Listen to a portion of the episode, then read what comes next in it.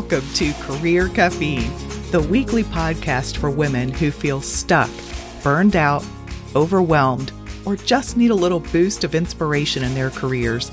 I'm your host, Angela. I'm a professional career mindset coach, corporate dropout, and dog lover.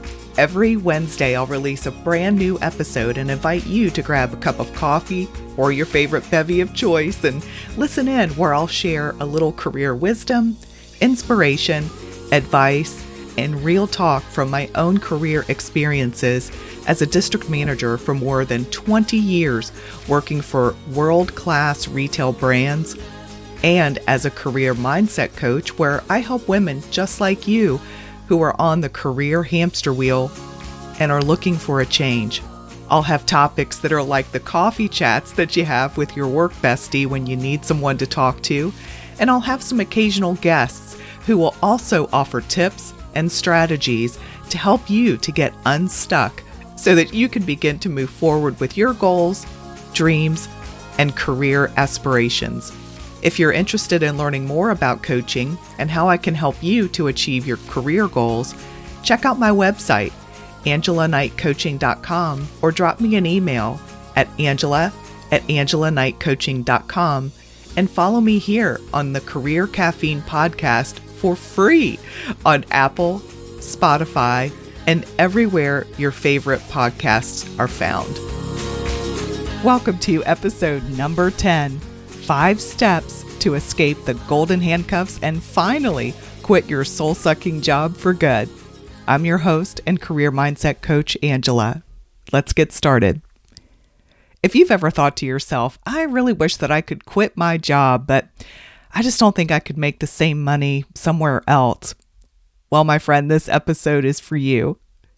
Today, we're going to talk about the golden handcuffs. Ah, yes, those pesky little things that keep us from quitting our corporate jobs, even though we really want to and we daydream about it all the time. You know, that job that pays the bills but leaves you emotionally bankrupt, the one where you're stuck in a soul-sucking cycle of 9-to-5 misery. Yeah, those handcuffs. But don't worry, there is hope.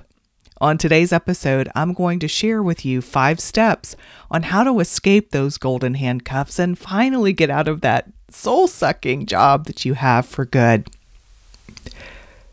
First of all, for those of you that are listening, and you might be wondering exactly what are golden handcuffs, I'm going to go ahead and share a quick rundown with you of some of the most common types of golden handcuffs. Some examples of golden handcuffs are your salary, or a higher salary than average market range, company cars, tuition reimbursement, forgivable mortgages, stock options, sign-on bonuses, performance bonuses, annual bonuses, 401k, health insurance, memberships to clubs, et cetera, et cetera.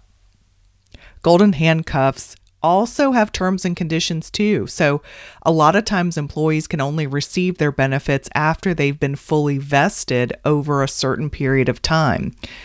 And once those conditions have been met, otherwise they could potentially risk losing all of those benefits and a pretty significant portion of your overall pay. Those types of benefits, also known as golden handcuffs, have been around for a long time. And honestly, employers are really smart about it because it's a great way to retain top talent and keep people around for a while. And especially nowadays with talent being challenging to find, and there's a little bit of a talent war going on to retain great employees. The other thing that we have is what we call plastic handcuffs. And those are the handcuffs that we put on ourselves. Those are also known as our credit cards or some of our debt that we take on. They also force people, like us, to stay at jobs that we don't like. But something that I'll share with you, something interesting that Gallup poll found, is that when people are making anywhere on average between $65,000 and $95,000 a year, it's pretty optimal for people's emotional well-being. and that an income of $105,000 a year gives the highest sense of how they evaluate their own life and their own well-being.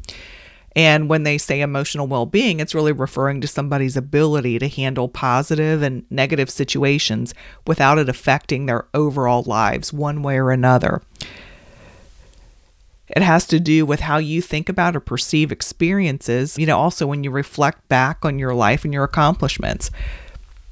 I don't know about you, but I don't know of anyone that gets toward the end of their life or when they're at the end of life and wishing, man, I wish I would have spent more time at work, or wishing that they had their laptop to cuddle instead of a friend or family member or loved one. But, hey, I get it. Thinking about leaving your job to pursue another one, it can be really scary, especially if it means giving up the stability of your high salary and the benefits that comes along with it. It might even be scarier if you have a family or other people who are depending on your income. Now, I'm not saying that it's going to be easy. What I'm saying, though, is it is possible. That brings me to step number 1, getting in the right mindset. What is this change really worth to you? So let me ask you to think about it in another way. What I really want you to think about is your ideal career and lifestyle, and what would that look like? What are those details? Would it include a more flexible schedule, a better location, maybe a flex or a hybrid working environment? Would you be working with a team or by yourself? Would you have an increase or a decrease in responsibility? Who would you be working with or for? Would you be working for a company, or would you be an entrepreneur? Would it be aligned with your purpose, passion, and values? More freedom? What would you gain from that? What would be the physical health benefits? What would be the mental health benefits? How would it benefit your relationships? All those things to take into consideration. And if you thought about that for a minute and you knew that exact, perfect, dreamy career or lifestyle that is important for you or you just thought about was available, and if it was for sale, what would you be willing to pay for it? When it comes right down to it, we're exchanging our energy every day for time and money. Money itself, when you think about it, is just paper. It's commodities, and in fact, its value changes over time. Think about the cost of your house and the fluctuation that's had over time. Your car, anything that you collect, artwork, currency, the stock market, everything changes value over time. What's important for you to consider here is, what value do you put on your time and your happiness and your fulfillment, and how will that change over time? Now, we know that money doesn't buy happiness, but it sure can make life a lot more comfortable. And when there's times that you need to make some, take some time off of work for, personal reasons, or spending time with your family, or taking a vacation, those things are all important. But how much is enough? You're trading your time for money, but what is your time worth? Per hour? Per year? Think about it this way, just for easy math. Let's say you're making a $100,000 salary a year, and you divide that across a 50-hour work week, and you're also probably working on vacations, and you're probably putting in some time on the weekend, and you're probably working some extra on projects with a coworker. So when you take all of that time and then you divide that by the number of hours that you actually put in, including those hours that you're scrolling through email and responding to those or answering phone calls, what does your hourly rate become then? Probably a little more shocking than you'd like to think. Even, a lower salary at a more predictable 40-hour-a-week job, that might increase your hourly wage rate. And if you chose to put in that extra time that you saved into maybe a side hustle or something you enjoy doing or consulting work, you might even be able to increase your take-home pay even more. Consider how you might increase your hourly worth, whether it's cutting back your time that you're spending in your current job or investing in potentially looking for another one. So then the question really becomes, is it actually about the money or is it something else? One of the main mindset shifts that comes up when you're making a career change is the fear of lifestyle changes. Will you be able to afford the same lifestyle on a lower salary? Possibly. It might mean making some adjustments, like maybe downsizing your living space or not eating out as much or taking fewer vacations, but they might be minor inconveniences compared to the benefits of pursuing your dream job and doing what you love. So now that we've talked about some of those mindset shifts that come up when you're making a career change, it's time to talk about step number 2, doing your research. Doing your research and figuring out what you want to do next could be one of the most important parts of the job seeking process. What are your interests? What are your skills? What kind of a job would make you happy?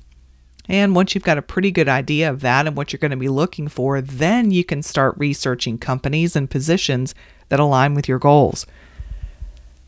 Another common fear, of course, is taking a pay cut. So don't assume that you'll have to take a pay cut.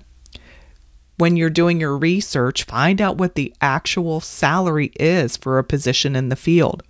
You can do research on a lot of different websites like Glassdoor, Indeed, and others.